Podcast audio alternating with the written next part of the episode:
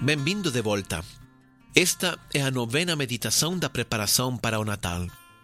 Você está escutando a série O Natal é para Todos. Sou o Padre Rodrigo, do Instituto Católico de Liderança, e estamos meditando agora sobre a sabedoria das mulheres de Natal. Como sempre, comecemos a oração tentando entrar dentro de nós e fazendo silêncio em nosso interior. Na oração, é mais importante o que Deus tem a nos dizer que o que nós queremos dizer a Ele. Acredite, o que você tem a dizer, Ele já sabe. Por isso, para meditar na palavra de Deus, precisamos aprender a escutar dentro de nosso coração. Não palavras humanas, mas palavras divinas que Deus fala em nosso interior. Assim a oração se transforma num diálogo que alimenta nossa alma. Com essa disposição interna, comecemos a meditação. A história de Isabel, que já começamos a contar na meditação anterior, continua no mesmo capítulo 1 do Evangelho de Lucas. O esposo de Isabel, Zacarias, era sacerdote, e eles tinham a tradição de oferecer o incienso no templo uma vez por ano cada um. Por aqueles dias tocou a vez de Zacarias, e estando dentro do templo, teve a aparição de um anjo. O anjo diz: Zacarias, não temas, porque tua oração foi ouvida, e dentro de um ano terás um filho e lhe porás o nome de João. Esse será o futuro João Bautista, precursor de Jesus. Zacarias então duvidou do anjo e disse: Como saberei que isso acontecerá?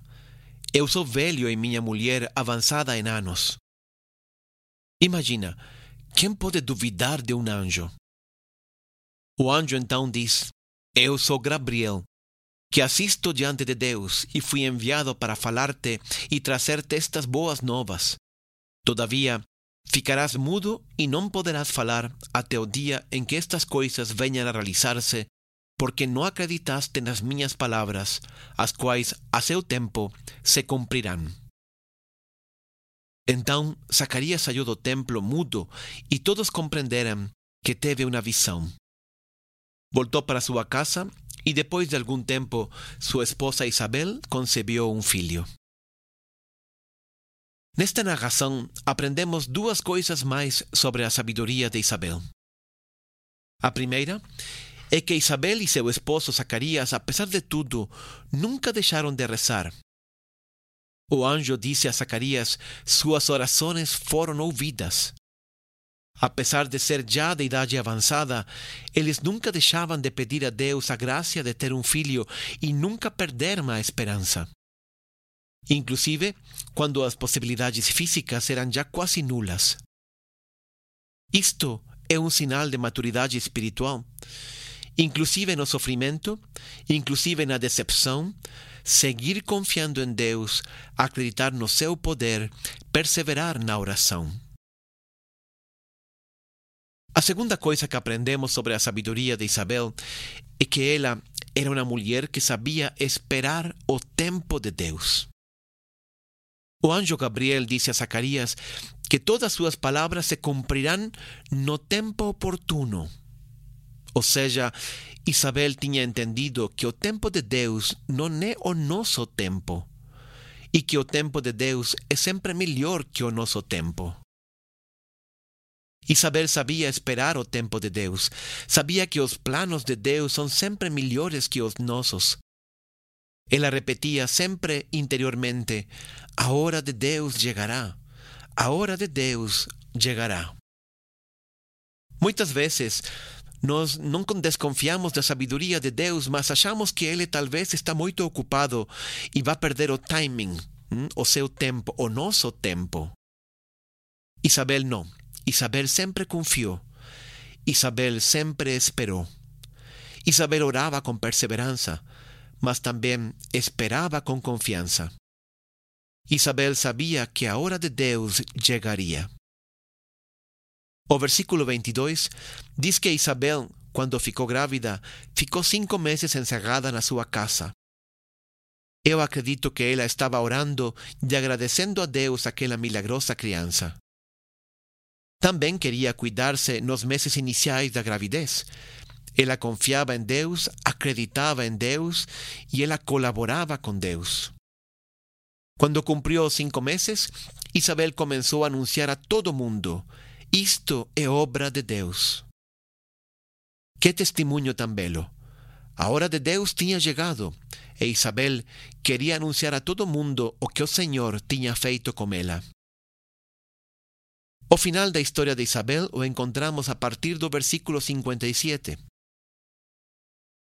Ao se completar o tempo de Isabel dar à luz, ele teve um filho. Seus vizinhos e parentes ouviram falar da grande misericórdia que o Senhor lhe havia demonstrado e se alegraram com ela. Isabel tinha seus planos.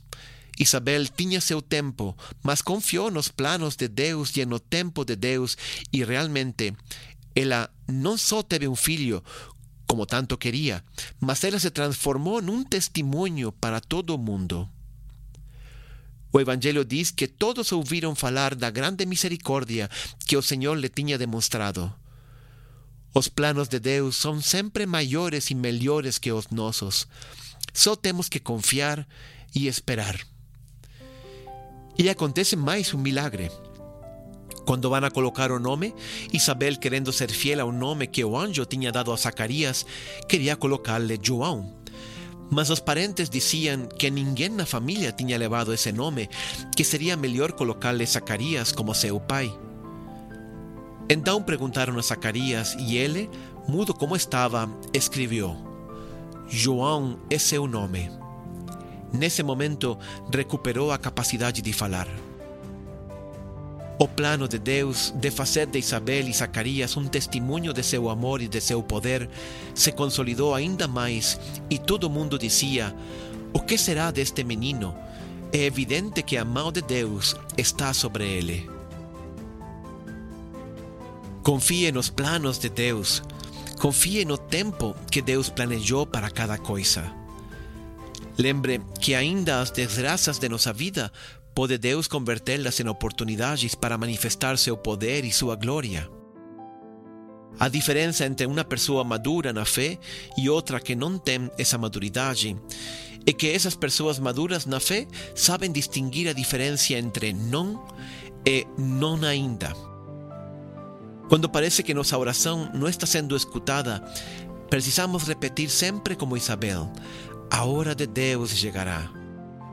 Isabel foi uma mulher sábia porque preferiu confiar no plano de Deus antes que ficar ressentida com Deus. Nisso consiste a sabedoria. Confiar em Deus, esperar em Deus. Que Deus te abençoe.